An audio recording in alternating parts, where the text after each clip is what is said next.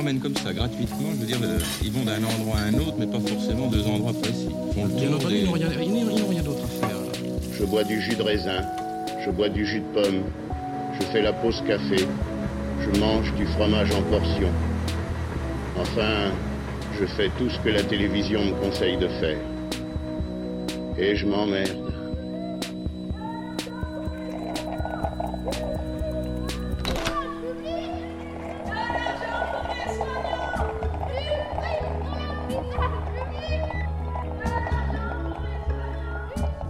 Radio Monobloc. Radio Monobloc.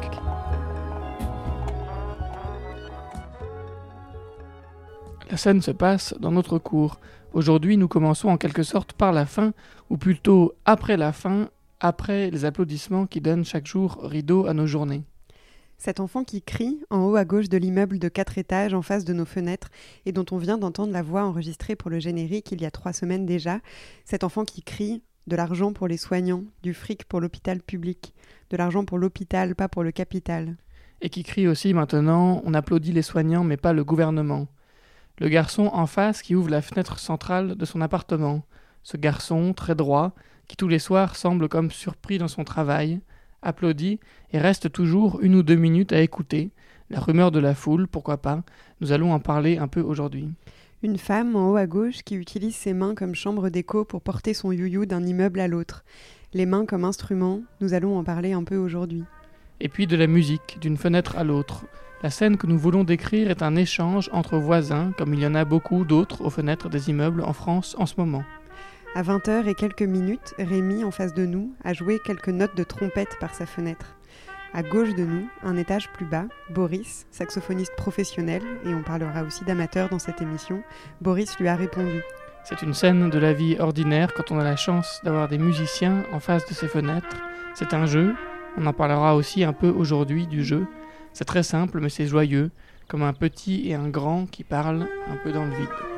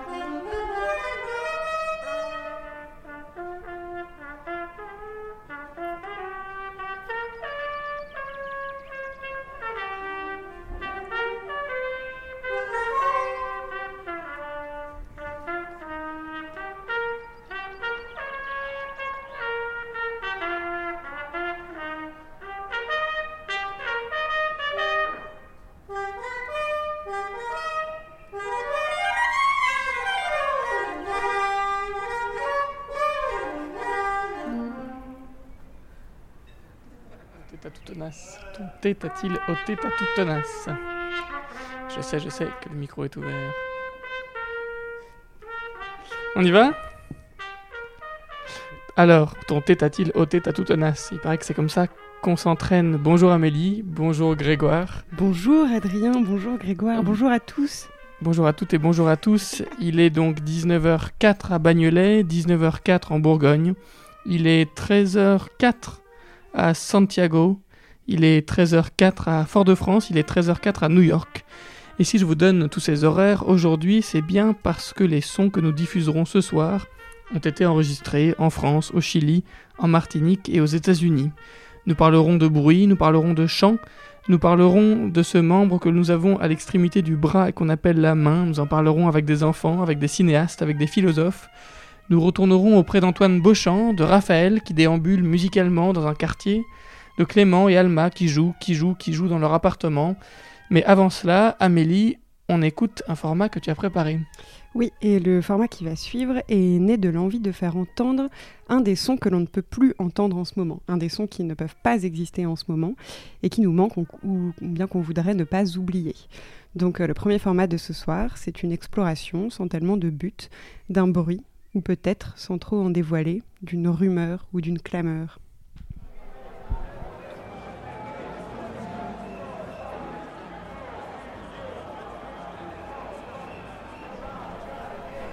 La la la la la la la la la la la.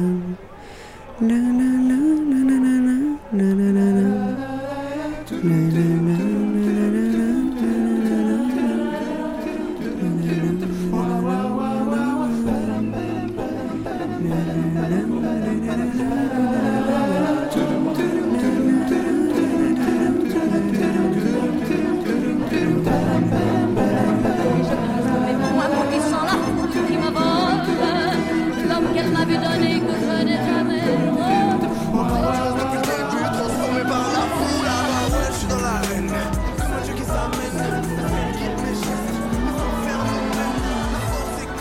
Foule,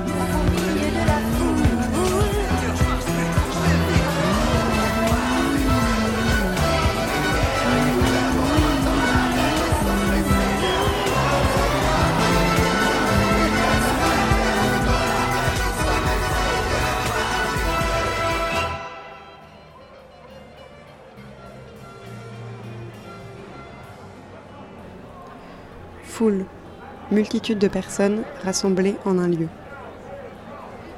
5 mars, interdiction des rassemblements de plus de 5000 personnes en milieu clos. 9 mars, interdiction des rassemblements de plus de 1000 personnes. 13 mars, interdiction des rassemblements de plus de 100 personnes. 17 mars, interdiction de tout rassemblement.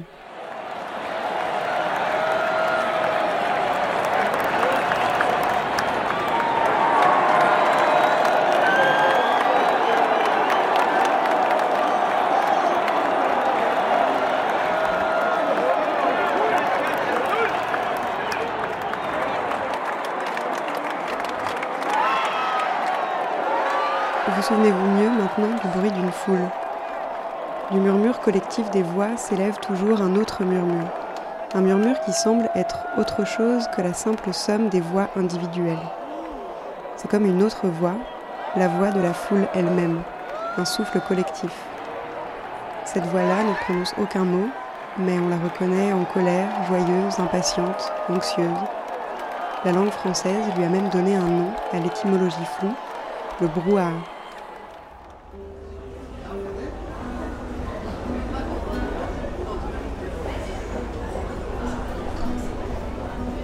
Se mêler à la foule, prendre un bain de foule, disparaître dans la foule, s'arracher à la foule, se fondre dans la foule, écouter la rumeur de la foule. La foule ou la possibilité de se perdre au milieu des visages. Et en croisant tant d'autres visages autour du sien, peut-être mieux se voir, soi. Le poète italien Cesare Pavese a écrit Je sentirai glisser les regards près de moi, je saurai que j'existe en jetant un coup d'œil, je me verrai dans la foule. On dit parfois que la foule est lâche, imprévisible. Elle est affrontée, chargée, elle est crainte. Ses mouvements parfois sont meurtriers. Perd-on sa capacité de jugement en se laissant hurler avec la foule? Mais faut-il la multitude pour être entendu N'est-ce pas quelque chose de l'ordre de la foule que nous sommes si nombreux à chercher chaque soir à 20h Comment fêter, penser, honorer, contester sans se retrouver, sans la foule?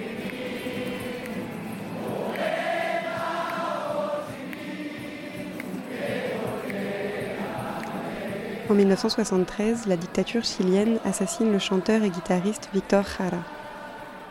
Avant de le cribler de 44 balles, les militaires lui ont écrasé les doigts et se sont moqués en lui demandant de jouer. 46 ans plus tard, à Santiago, mille guitares et encore plus de voix jouent et chantent El derecho de vivir en paz, le droit de vivre en paix. J'ai appris hier quelque chose dont je ne sais pas bien quoi conclure. Une foule chante toujours juste.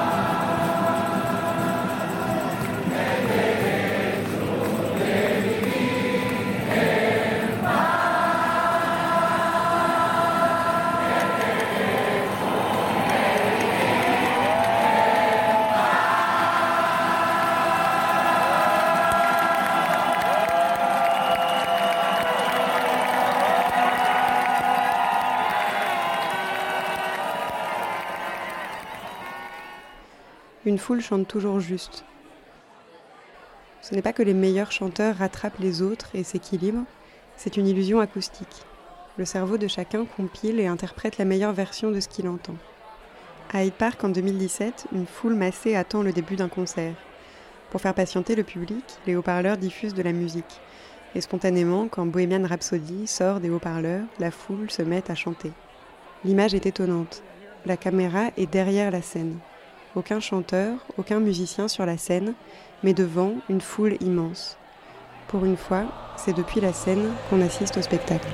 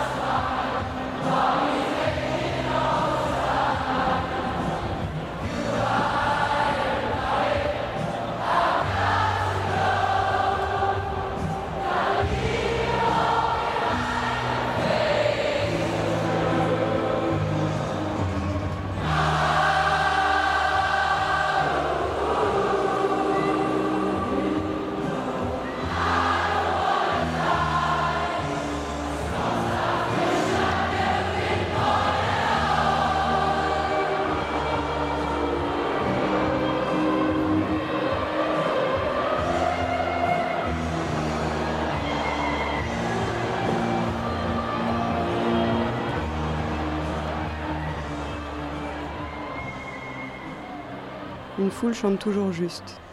Alors en attendant de pouvoir à nouveau fendre la foule, s'y faufiler ou y chanter, je voudrais vous faire entendre celui qui a fait du chant de la foule un instrument. Le chanteur américain Bobby McFerrin, interprète de la célèbre chanson Don't Worry Be Happy, qu'il a d'ailleurs retirée de son répertoire après que George W. Bush père en ait fait sa chanson de campagne sans lui demander son avis, Bobby McFerrin, a cappella et seul sur scène, chante en faisant des voix de son public un nouvel instrument. Il faut le voir, seul, au milieu d'un stade. Il dirige les voix du public en levant les bras comme un chef d'orchestre. Il chante, lui, en improvisant et en se tapant parfois doucement la poitrine. Et autour de lui chante la voix de la foule.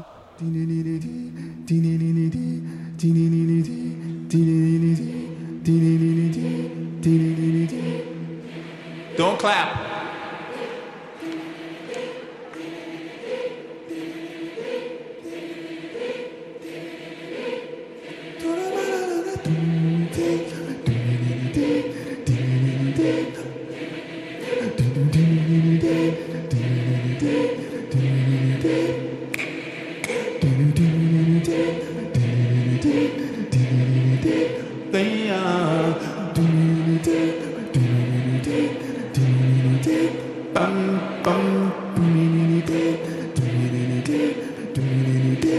bum bum do me day do me day do me day da me me day do me day do me day la la la ya day me me day do me day do me day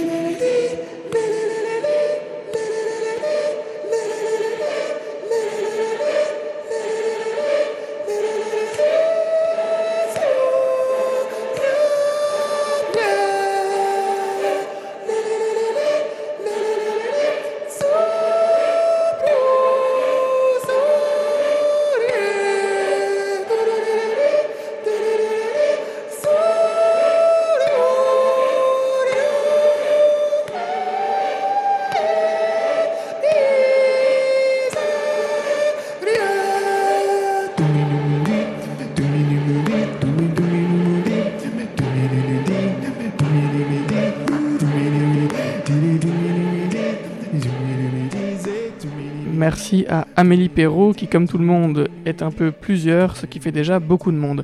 Il est 19h16 sur Monobloc et nous sommes en direct Dominique Dutuy. Dominique Dutuy, et nous la remercions, nous a envoyé hier soir une nouvelle proposition. Et cette fois, elle avait envie de nous parler de mains, de la main, des mains. On écoute donc ce nouvel épisode qui s'appelle Les mains et qui sera suivi d'un montage de voix, d'idées sur cette histoire de mains, mains à faire et mains à penser. Les mains, quel magnifique outil. Mais comment les enfants les regardent-ils en ce moment? Comment les utilisent-ils? Petite enquête auprès de Rosalie, Ilias et sa maman, Antoine et Amos qui ont bien voulu répondre à mes questions curieuses. Qu'est-ce qui est spécial en ce moment avec les mains? Bah. Je sais pas. Tu sais pas? Avec tes mains, tu fais tout comme d'habitude en ce moment. Non, je, je, je me gratte des fois. Sinon, qu'est-ce que tu fais avec tes mains? Bah, j'écris, je dessine.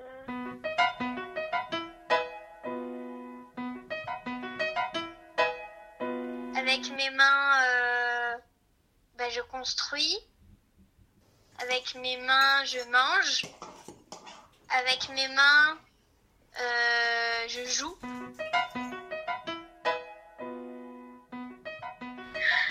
Les mains, j'applaudis. Avec mes mains, je joue de la guitare.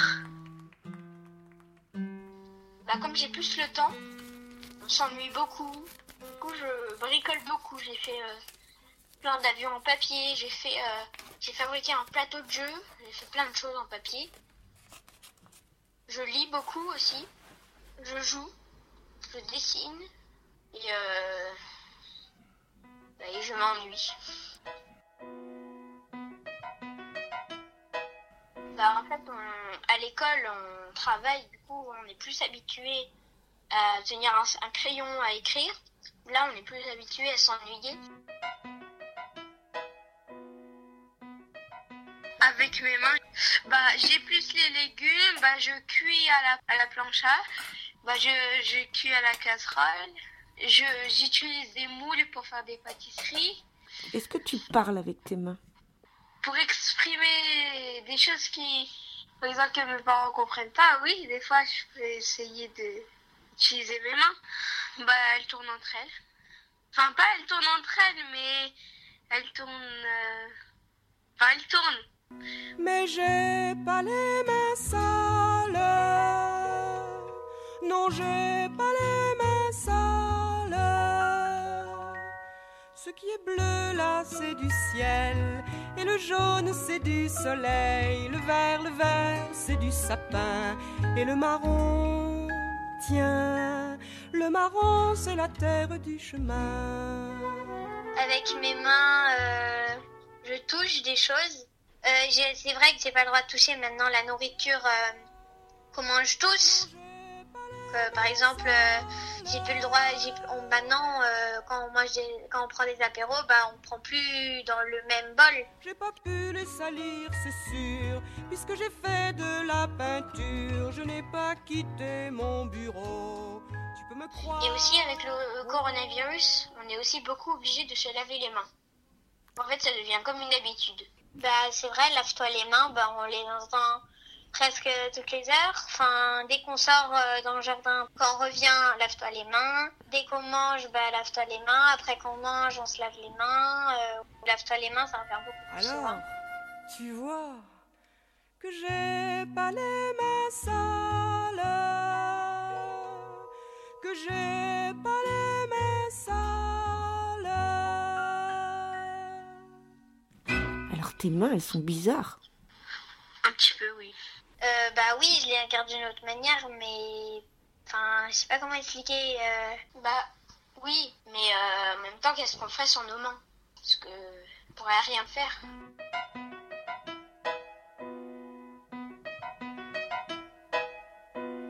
Avec tes mains, est-ce que tu les mets dans ta bouche en ce moment? Hmm, bah non. Non. Bah non, parce qu'il y a toujours des petites molécules qui restent dedans, même avec le savon. Avec les mains, tu embrasses ta maman ou? Oui, bah oui. il n'y a pas de problème En fait, l'histoire des mains, elle ne se pose pas chez nous parce qu'ils sortent jamais. Ils sont jamais sortis là depuis 25 jours. Du coup, euh, et on est vraiment confinés euh, confinés, euh, chez nous, H24. et du coup, voilà, c'est un peu, euh, c'est un peu. donc on essaie à la maison de moins allumer la télé, de moins parce que c'est- ils sont vraiment très. C'est angoissant en fait. Donc on essaie de, de limiter un peu euh, toutes ces informations euh, liées au coronavirus. Étant donné qu'on prend euh, nos précautions, on sort pas, voilà. Donc c'est vrai que quand il y a le papa qui sort faire les courses une fois par semaine ou dix jours, bah, c'est vrai quand il vient, ils ont tendance à à aller euh, vers lui, le câliner et tout. Donc là, ça se fait pas. Donc il faudrait qu'ils attendent que papa aille se laver les mains et se changer et tout. Donc Mais voilà. j'ai pas les mains sales. Non, j'ai pas les mains sales. En tout cas, vous avec les mains, vous êtes en train de faire la cuisine. Moi, je fais la cuisine avec les mains. pas le choix. Ah bah écoutez, ce corona, il nous a, il nous a réappris à vivre en fait. J'étais en train de faire euh, du pain et, euh, et du pain farci. Donc voilà, c'est quelque chose que mes enfants aiment bien manger. Voilà, je fais ça pour le goûter tout à l'heure.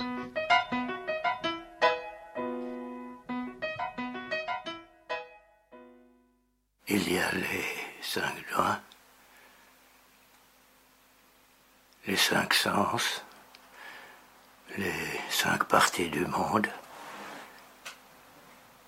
Oui, les cinq doigts de la fée. Mais tous ensemble, ils, ils composent la main. Et la vraie condition de l'homme, c'est de penser avec ses mains.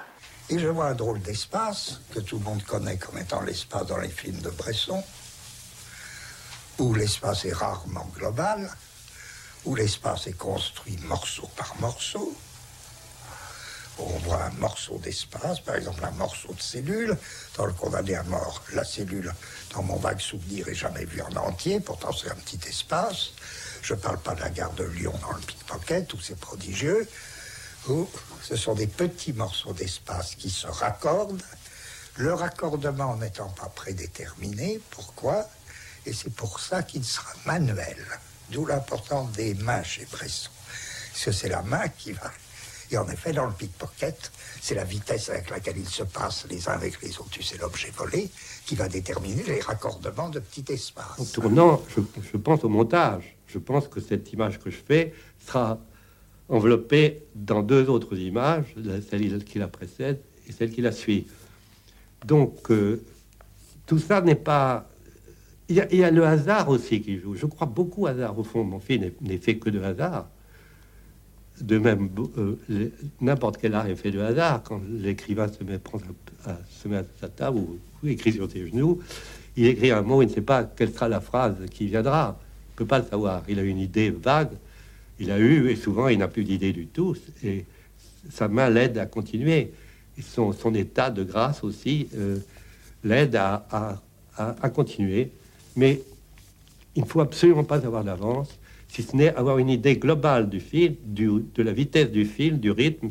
Mais en réalité, on le monte une fois dans, sa tête en tournant et une fois avec la pellicule dans la main ou avec le monteur qui tient la pellicule, on le recompose encore.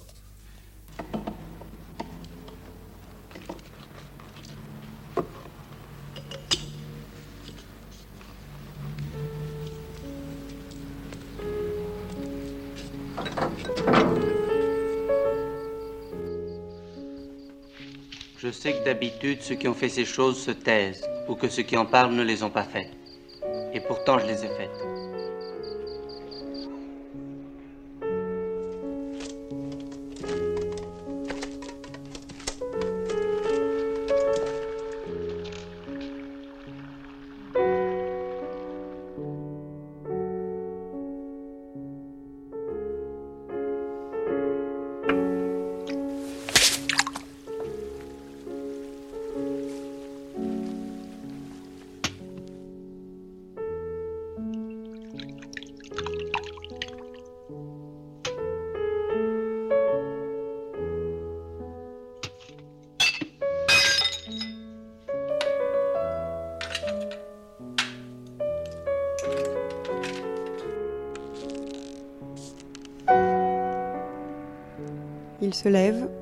Tiroir un cahier assez épais à la couverture défraîchie et me le tend.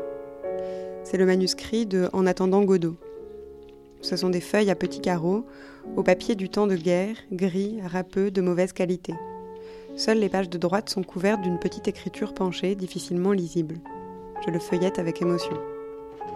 Dans la dernière partie, la page de gauche a été utilisée, mais pour lire, il faut retourner le cahier. Effectivement, ce texte ne comporte aucune retouche, tandis que j'essaie de déchiffrer quelques répliques, il murmure. Ça s'organisait entre la main et la page.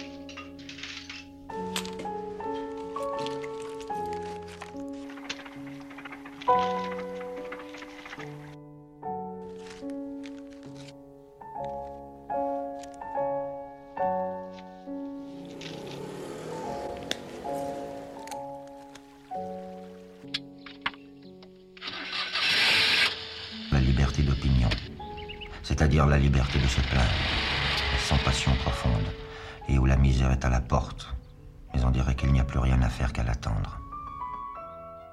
La misère, dernier argument, dernier fondement de la communauté moderne. Elle est la toile de fond de tous nos drames, de nos pensées, de nos actions et même de nos utopies. Étant bien clairement entendu que l'essentiel n'est pas ce qu'un dictateur pense, n'est pas l'urgence matérielle, mais une vérité plus haute, qui est la vérité à hauteur d'homme, et j'ajouterai, à portée de main. Il est grand temps que la pensée redevienne ce qu'elle est en réalité, dangereuse pour le penseur et transformatrice du réel. Là où je crée, je suis vrai, écrivait Rilke. Les uns pensent, dit-on, les autres agissent. Mais la vraie condition de l'homme, c'est de penser avec ses mains. Je ne dirai pas de mal de nos outils, mais je les voudrais utilisables. S'il est vrai en général que le danger n'est pas dans nos outils, mais bien dans la faiblesse de nos mains.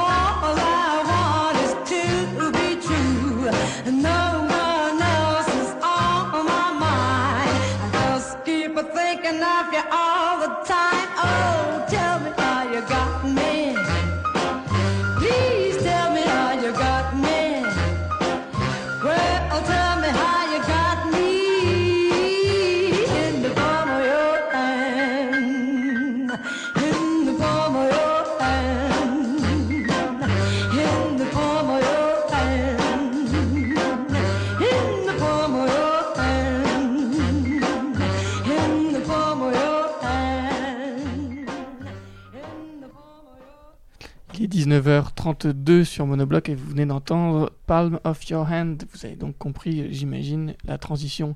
On remercie maintenant Jack, Jack Souvent, qui nous a euh, envoyé une nouvelle euh, contribution. C'est pas la première qu'il nous envoie et c'est pas la première qu'on diffuse sur Monobloc. Contributeur fidèle de Monobloc, Jack. On avait déjà écouté un charcutier. Vous vous souvenez Ouais. peut-être un charcutier de sa Collectionneur collection. de cochons. Absolument. Mm. Absolument. Et clarinettiste. Et clarinettiste. Un clarinettiste euh, À Pékin. À Pékin. Absolument. Euh, on écoute maintenant une contribution qui s'intitule ACTA.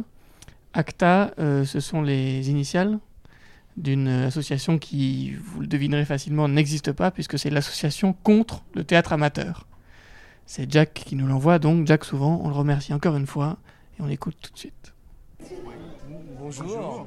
L'association ACTA, c'est l'association de lutte euh, contre le théâtre amateur. Nous sommes nés au printemps 2003 à l'occasion d'un festival de théâtre à Bastia où nous devions euh, nous produire. Et arrivé là-bas, nous avons constaté que toutes les salles avaient été squattées par euh, des, oui, squattées, hein, on peut le dire, par des troupes amateurs et nous n'avons pas pu jouer. Du coup, nous nous sommes dit, il faut réagir, il faut que les professionnels puissent vraiment exercer leur activité. À la fois, c'est pour une défense des professionnels, mais aussi pour une défense du public, que le public ne soit pas escroqué par euh, des troupes amateurs, parce qu'ils vont payer pour assister à un spectacle sans savoir qu'en fait, elle est jouée par des amateurs. Ce que nous faisons le plus souvent, c'est de, de venir à 34. Nous sommes 34 de l'association. Nous assistons au début de la pièce et nous partons à la fin du premier acte, le plus bruyamment possible, bien sûr. Entre autres. Entre autres, c'est-à-dire? Bah, on peut aussi, euh, là, vous voyez, nous, nous avons un numéro de téléphone. Donc, euh, nous proposons aux gens de, de nous appeler quand ils vont voir une représentation de théâtre amateur. Et nous nous engageons, s'ils laissent leur portable allumé, de les appeler toutes les 10 minutes pendant la représentation. Ce qui crée euh, un, vrai problème pour la troupe amateur qui joue. Sinon, une autre action que nous menons, c'est sur les affiches pour les spectacles de théâtre amateur, c'est de mentionner la profession de personnes qui vont jouer, euh, charcutiers, instituteurs, euh, garagistes, infirmières, pour que le spectateur sache vraiment où il va. Surtout que les, les collectivités locales ont tendance à plutôt favoriser le théâtre amateur que le théâtre professionnel. Donc on veut que là aussi les, les- les- les décideurs publics prennent leurs responsabilités et euh, sachent où, où ils vont mettre l'argent. Qu'est-ce que vous en pensez, monsieur? Non, euh, moi, je, ce que je disais euh, monsieur, c'est que je les trouve, euh, je suis d'accord avec eux, bon, je les trouve un brin légaliste, et je me dis, est-ce qu'il ne faudrait pas passer une forme d'action un peu plus violente hein, puisque on voit bien que ça, ça, ça perdure quoi, depuis le temps que ça existe, euh, qui nous font chier. Alors moi je me disais, bah, peut-être qu'il va falloir à un moment euh, envisager les choses d'une manière un peu plus radicale. Quoi. Bon, et j'en ai marre de me faire emmerder par les troupes euh, amateurs. Quoi. On est bien d'accord là-dessus. Vous allez souvent au théâtre? Ah bah, euh, oui, quand- je vais voir du, du bon théâtre. Mais régulièrement, on tombe sur des trucs. on n'est pas prévenu, c'est ce qu'il disait. On n'est pas au courant et, et hop, on se retrouve avec un truc amateur euh, minable. Quoi. Quel type d'action vous préconisez, vous? Ben moi, je dis, je, je resterai resté pour la, la lutte, la lutte armée. hein. Je veux dire, à bout d'un moment, euh, il faut bien dire euh, ce qui est. il y en a partout, quoi. Donc. Vous exagérez pas un petit peu, là, quand même? euh, moi, je suis un peu comme ça, c'est mon tempérament. Mais bon, tant qu'il y a des gens qui. Je, je reconnais leur travail, hein, mais je me demande si c'est suffisant. C'est, tout, c'est à ce niveau-là que ça se situe. hein. Voilà, mais bon. On va attendre encore quelques années, puis si, si ça suffit pas, bah, peut-être qu'on pourra envisager des actions un peu plus euh, radicales. Voilà. Vous avez un site? Vous pouvez nous trouver sur acta.org. Mais là, le webmaster avait quelques problèmes, donc euh, réessayer. hein, euh, pour l'instant, c'est pas encore tout à fait au point, mais ça va se mettre en route tout doucement. Donc acta.org. Très bien, ben, je vous remercie. Au revoir. Au revoir. Merci. Voilà, acta.org, euh, acta, donc acronyme de Association contre le théâtre euh, amateur. Bon, Est-ce qu'il faut préciser que Jack euh, vient du théâtre de rue? Je sais pas. Que ça soit, que ça soit fait, et évidemment, voilà, c'est toujours un honneur de Toi, diffuser des choses de ça Jack t'a donné une idée, Adrien, non? Antenne. Tu- C'est peut-être le moment pour nous parler de l'ACRA que tu veux fonder prochainement? L'association contre la radio amateur, évidemment, euh, c'est un fléau, c'est un fléau. Et euh, dès qu'on aura fini, euh, dès qu'on aura fini avec cette antenne, on aura fini dans tous les sens du terme, on lancera évidemment un autre projet associatif intitulé ACRA avec un seul C, hein, pas comme euh, pas comme la bouchée. Euh, ACRA, association contre le- la radio amateur. Il est 19h37 et vous êtes toujours à l'écoute d'une radio amateur monobloc. On va maintenant écouter un nouveau jingle. Jingle avant d'appeler Antoine Beauchamp. Absolument, jingle.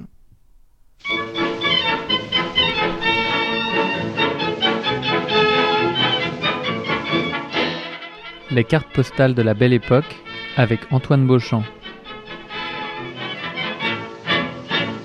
Viens poupoule, viens poupoule, viens.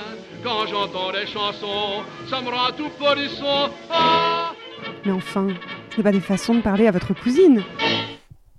Voilà, voilà pour ce nouveau jingle. On espère que Antoine appréciera et on l'appelle tout de suite pour s'en assurer et pour la suite de sa chronique, de sa nouvelle chronique euh, hebdomadaire, enfin Des de cartes sa postales qu'il nouvelle trouve chronique euh, dans pardon. la maison dans laquelle il se trouve en ce moment. Absolument. Postale écrite il y a plus de 100 ans par des gens de sa famille.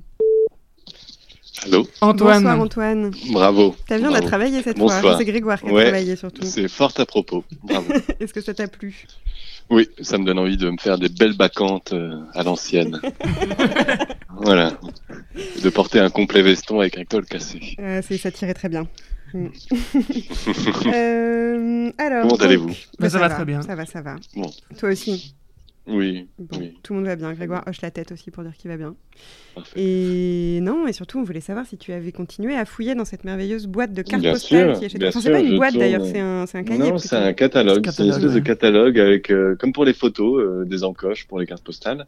Et euh, bien sûr, je continue tous les jours. Je tourne une page tous les jours et je trouve à chaque fois une carte postale un peu plus rédigée, que- un peu plus rédigée que bon baiser. et Alors, hier, la guerre avait commencé. La guerre avait commencé hier. Indirectement, on avait un témoignage par euh, une cousine. Et là, on a le témoignage d'un cousin qui n'est pas Bido. Bido reviendra sans doute, c'est sûr même. Un nouveau Mais là, cousin. c'est euh, un nouveau cousin qui s'appelle Louis et qui est en garnison à Bourges et qui se prépare à partir au front. Et c'est une carte. Enfin, moi, je suis vraiment euh, chaque jour un peu touché par ces, ces, ces, ces mots-là parce que, en fait, on est on est dans l'histoire, mais on est un peu un peu loin de l'histoire. Et il témoigne de tout ça avec une certaine distance et pas forcément de conscience de ce qui leur ce qui les attend. Et donc là, c'est un cousin qui se prépare, qui est donc à Bourges et qui se prépare à partir au front et qui envoie un petit mot à la famille Jarlot euh, et à ses cousins et à ses cousines. Voilà. Antoine, merci Et beaucoup. c'est- C'était étonnant. Voilà. Ben, on se reparle bientôt. Ben oui, on se reparle demain et on l'écoute tout de suite. Demain. Gros Salut, bisous. merci. À demain. À Salut. demain. À demain. Ciao.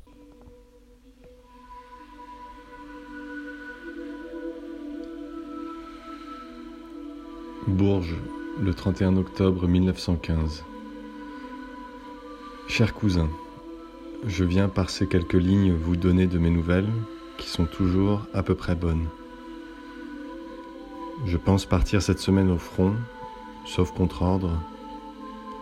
Pas grand nouveau à vous annoncer, car Bourges n'a rien d'agréable. Je ne pense pas vous revoir avant mon départ. Au revoir et bonne santé à tous. Recevez de votre neveu et cousin affectionné ses amitiés et affectueux baisers. Louis Jarlot, ordonnance au 1er régiment d'artillerie, 75e batterie, Bourges, Cher. PS. Un bonjour de Fernand Musset, qui est vers moi.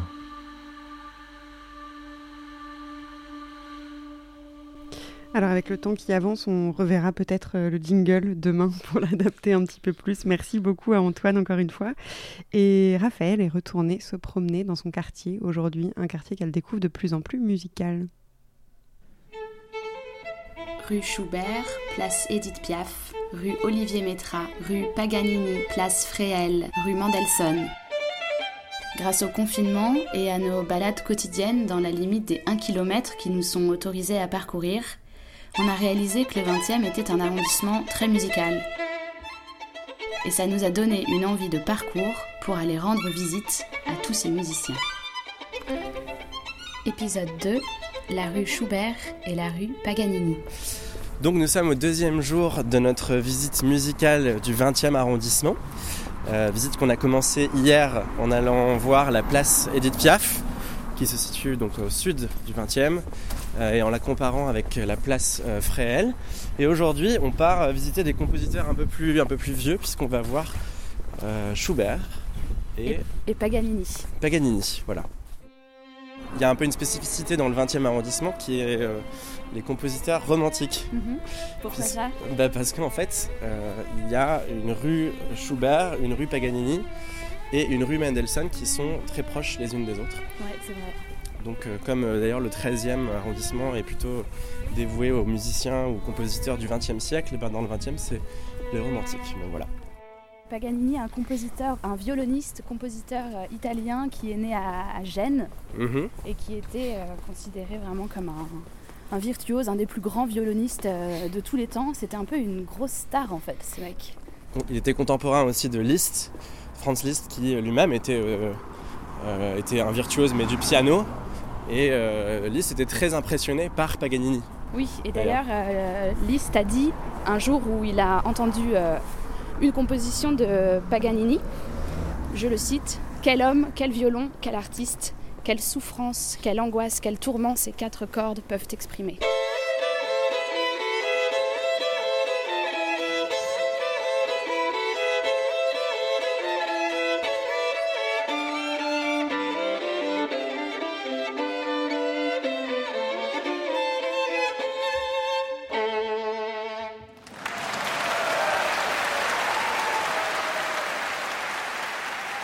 Est-ce que je peux me permettre de faire une petite description de Paganini Une description physique Physique, Ah, oui. s'il te plaît. Alors, euh, il paraît-il que, je cite, il était aussi maigre qu'on peut l'être, avec cela un teint blême, un nez d'aigle pointant en avant de longs doigts osseux.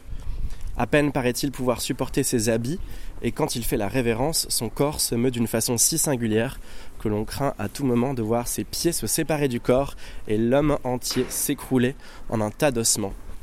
Ça donne bof envie et pour autant c'était un, un tombeur. Hein. Paganini, il a Ah eu ouais plein plein d'histoires. Ouais, il a, euh, il a enlevé une jeune femme un jour. Ah oui. Il est tombé amoureux d'une euh, d'une jeune fille qui s'appelait Angiolina Cavana et il l'a emmenée à Parme pour euh, vivre leur petite amourette. Et à son retour, il a été carrément accusé d'enlèvement par le père euh, de cette jeune femme et donc il a passé quelques jours en prison. C'était aussi euh, quelqu'un qui expérimentait beaucoup aussi, euh, Paganini. Oui, une fois, il a, enlevé deux cordes. Il a enlevé la, deuxième et la troisième corde. Et il a improvisé une sonate avec les cordes restantes, euh, qu'il a, a appelée la Scena Amorosa. Et donc, il s'imaginait que la première corde, c'était l'homme, Adonis, et que euh, la deuxième corde, c'était la femme, Vénus.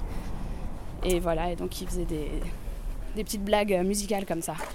Beau gosse.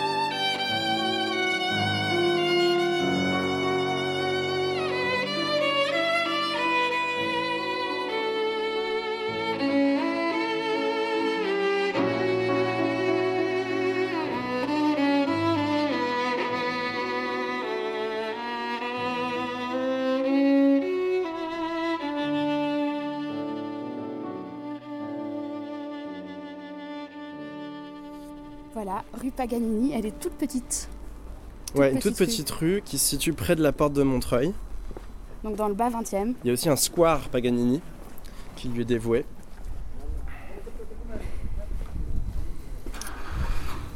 Et on peut voir, euh, fait étonnant, que la rue Paganini débouche sur la rue Schubert, euh, qui euh, elle-même est un peu, plus, un peu plus grande quand même. Bah, dans les mémoires, c'est vrai que les gens connaissent plus euh, Schubert que Paganini. Alors que, euh, qu'à leur époque. euh, Alors à leur époque, oui, ça. Paganini était beaucoup plus connu et Schubert très peu finalement. Alors que Schubert est, énormément composé, mais euh, il a eu le malheur de mourir très jeune. Euh, il est mort euh, 31 ans, je 31 ans, voilà, Schubert.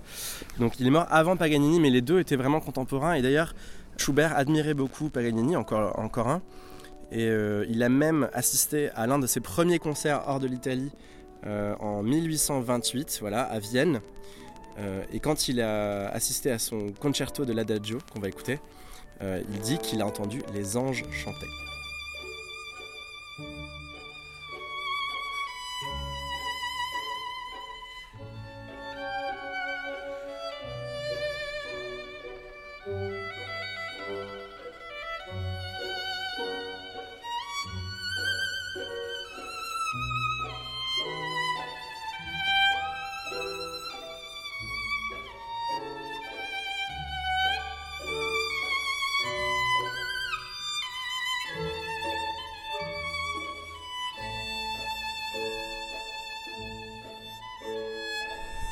Donc là, on quitte. euh, Donc on, on quitte la rue Paganini et on arrive sur la rue Schubert, donc qui, euh, qui joue justement le square Paganini, qui est un tout petit peu plus longue que, que celle de son euh, confrère euh, italien.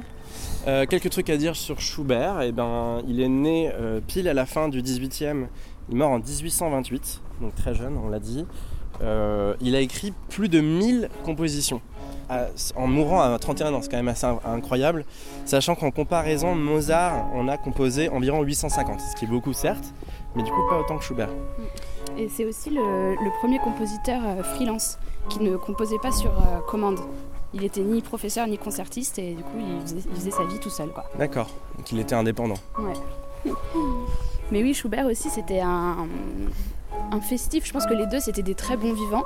Et Schubert par exemple, il était connu pour ses, ses Schubertiades qui étaient donc euh, des, des grosses teufs qu'il organisait où il rassemblait euh, ses amis et ses fans et puis il leur jouait euh, ses dernières pièces musicales. Et donc voilà, ça se passait à l'occasion d'un pique-nique ou d'une petite balade au bord de la rivière, les Schubertiades.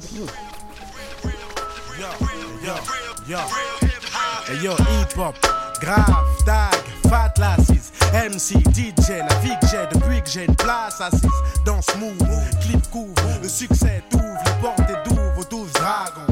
Vice, mensonge, drogue, jalousie, hypocrisie, violence, sexe et extasie, et j'en passe, j'en passe. Le message passe, c'est pas ceux qui plongent dans la place. Pour le moment, c'est Parabella qui squatte, assassine sans sang, pleine sensation, comme un solo de George Benson. Personne dans le sens inverse, tout le monde dans le son, ça va. Concert de la bombe, sur sculpte comme au concert, et ça, ça reste gravé. Ça reste hip-hop, tout ce que tu chopes est sans SAV. Garçon, nalson, on squatte même sans hameçon. L'énergie qu'on dégage finira jamais dans nos caleçons. Hip-hop forever, pour les acharnés, pour les rêves. Underground, je le reste, au nord, au sud, à l'ouest, à l'est. Lève ta main si t'es hip-hop est fait.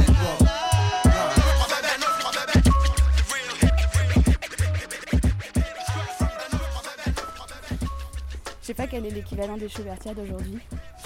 Euh, Des grosses teufs sauvages, des grosses rave parties. une euh, rave party, oui, c'est ça. Le- On peut aussi parler de l'apparence physique de Schubert, Mhm. qui était vraiment l'opposé de Paganini, qui Paganini était grand et osseux et maigre. Alors Schubert, c'est vraiment l'inverse, il était tout petit, pas très beau apparemment, et un peu replet. Et il avait un surnom, c'était quoi? C'était le, le champignon. hein Le petit champignon. C'est quand même pas très sympa. C'est mignon. C'est mignon, ouais, c'est mignon un petit champignon. Elle était jeune fille, sortait tout droit de son couvent, innocente et gentille, qui n'avait pas 16 ans. Le jeudi jour de visite, elle venait chez ma mère, et elle nous jouait la truite, la truite de Schubert. Un soir de grand orage, elle dut coucher à la maison. Or, malgré son jeune âge, elle avait de l'obstination. Et pendant trois heures de suite, au milieu des éclairs, elle nous a joué la truite, la truite de Schubert. Ne me servez plus jamais de truite, ça me donne de l'urticaire.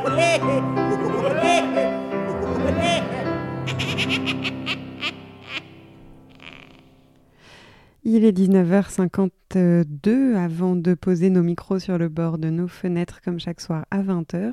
Un dernier format pour ce soir. Euh, Clément joue.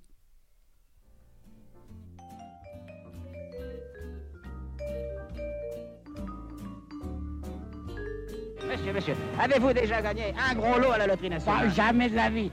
J'ai pas de chance.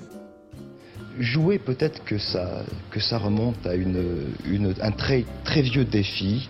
Euh, peut-être que ça consiste à arracher aux, aux prêtres le droit de faire parler les dieux. Le jeu, c'est s'ériger euh, en maître face au hasard.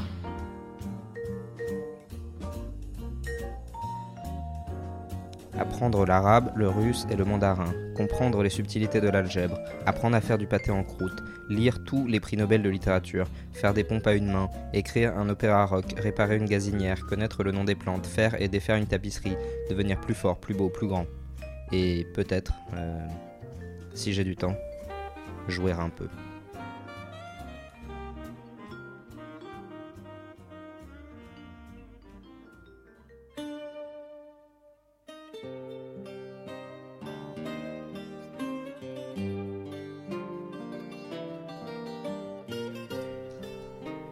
Bonjour à tous. Euh, Comme vous le savez, j'ai de grandes ambitions pour ma vie.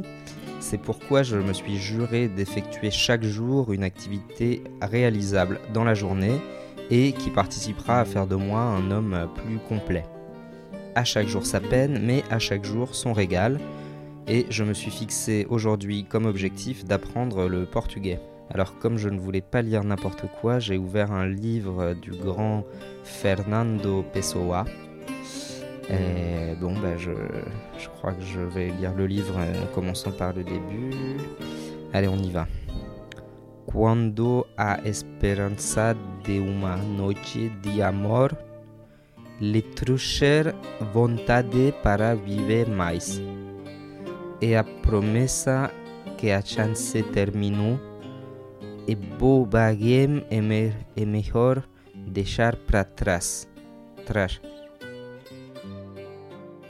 Alma. Oui. Alma, je m'ennuie. Qu'est-ce que tu veux faire? Tu voudrais bien faire un pile ou face avec moi. D'accord. Alors, attends, t'as pensé à désinfecter la pièce? Euh, non, vas-y, oui, c'est en plus cette pièce-là, elle. C'est une pièce, c'est un sesterce en plus, j'ai l'impression. Non, je crois pas. C'est quoi? C'est une couronne de. C'est des Kron... Kroner, Danemark. Allez, je la désinfecte. Alors, la pièce est désinfectée, toute propre. Pile ou face alors? Euh, attends, pile, c'est quel côté Et face, c'est quel côté? Ma pile, euh, Pile. face, c'est là où il y a la face de la dame. Il n'y a pas de dame. Enfin, là, c'est la face de la couronne. Ok, Et pile, c'est là, il y a écrit Danemark. Voilà. Euh, je suis pile. Allez, J'ai gagné. c'est pile. C'est pile et ça, gagné. fait... et ça fait quoi? Bah, merci. Merci de- merci d'avoir joué. Ok, 5 à 3.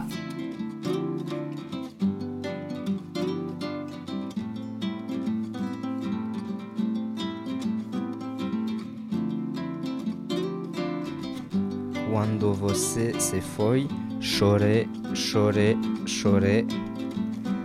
Agora que voltou, sorri, sorri, sourei. Jusque-là, tout va bien. Ça n'a pas l'air d'une langue trop compliquée à apprendre.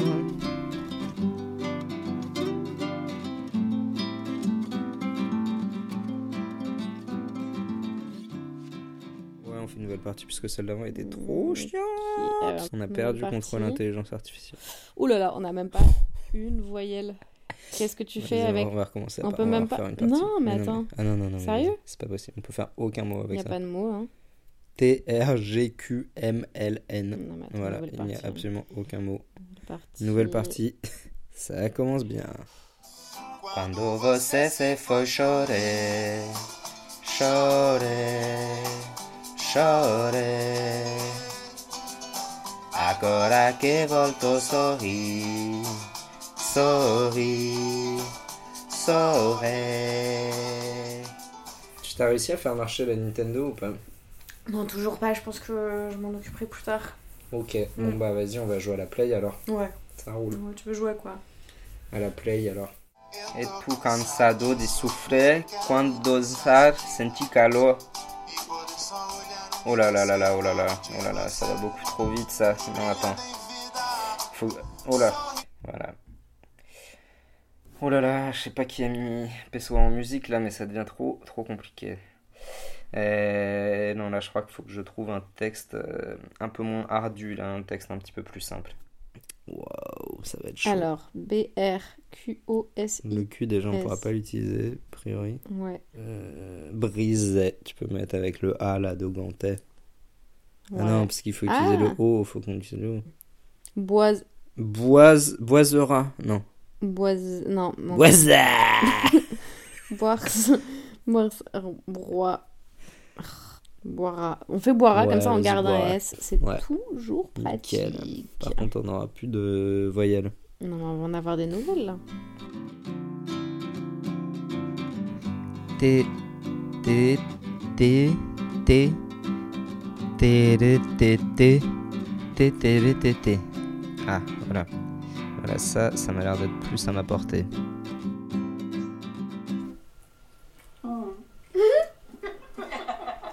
Que je vais prendre sans trop de conviction, il faut le dire. Des acteurs français et films. Ah. C'est le thème je vous. Venez voir, venez avec nous. Je ne pas tenter. Hein.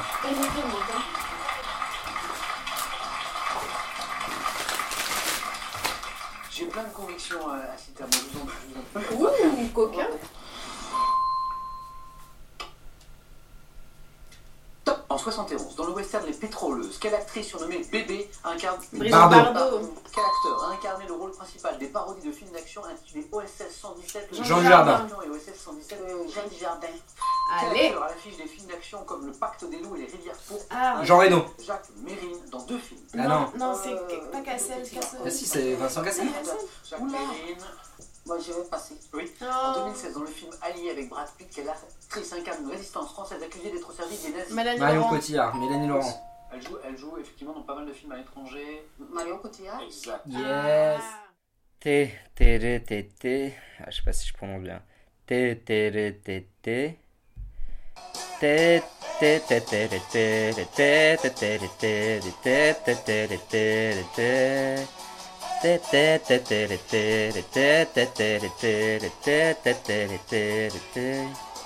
Bah voilà, c'est pas si c'est pas si compliqué comme langue le portugais finalement. Lixivi. Ça, tu sais ce que ça Ah veut dire non, j'ai aucune idée de ce que ça peut vouloir dire. Ouh, on a beaucoup de Là, on fait on a un alors truc. Q U E euh, blanc euh, lettre euh, plaisir E S E Et et on peut faire Ah ouais, en plus, on- équerre si Non, on là- trouve un R. On peut pas placer. équestre. Ah non, mais là c'est pas possible. Quenelle. Eunuque. E. Non. Non, parce qu'il n'en a ni de E. N ni de U. Et quenelle, ça marche pas non. Q, U, E. Mais on a ni L ni N. Attends. C'est obligé qu'on fasse un Scrabble avec ça là, c'est pas possible. Becquet, non? Béquet, exactement. Une... B-E-C-Q-U. Ouf Wow, 85 points. Scrabble, Énorme. Scrabble. Scrabble, incroyable. Lui, il fait 42 points avec un mot qui s'appelle E-W-E-S. Ouais. Et ouais. Sur un Pour l'instant, sur euh, trois mots il a fait, on n'en connaissait aucun. Merci beaucoup Clément, on a beaucoup ri et comme chaque soir il est 20h, nous avons ouvert nos fenêtres mais pas comme chaque soir, cette fois Adrien est sorti dans la rue pour aller voir ce qui se passe derrière notre immeuble de l'autre côté. Adrien, tu m'entends? Eh oui, je suis en vélo, je suis en vélo, euh, j'ai fait le tour du bâtiment, euh, les 1 km, et je cherche un peu les gens qu'on entend applaudir tous les jours au loin. Alors il y a des maracas, il y a des gens qui sont sortis sur le trottoir devant leur euh, maison, il y en a qui se saluent, on voit que les voisins progressivement se connaissent, qu'il y a une espèce d'entente comme ça mutuelle. Je, je continue à rouler, là j'arrive sur la petite place qui se trouve exactement derrière l'immeuble que l'on voit tous les jours. Là il y a des enfants qui jouent, oui c'est bon, c'est un énorme cluster pour être très honnête. Mais, euh, mais on entend les gens, euh, mais on entend les gens quand même euh, app- applaudir euh, un peu partout, au loin. euh. Voilà, il y a une ambiance plutôt, plutôt très joyeuse, hein, plutôt. euh, c'est pas du tout alarmiste dans, dans, dans ce coin-là. Voilà, je continue un peu à, à rouler. Chaque soir, je chercherai le, le lieu idéal dans le rayon d'un kilomètre autour de, de chez nous, l'endroit où ça applaudit le plus fort, le mieux, le plus joyeusement. Et bah peut-être que ce qu'on voilà. peut faire alors c'est que toi tu poses ton téléphone et moi je pose mon micro sur le bord de la fenêtre et puis euh, et on dit à demain. Et voilà, on va écouter, on dit à demain.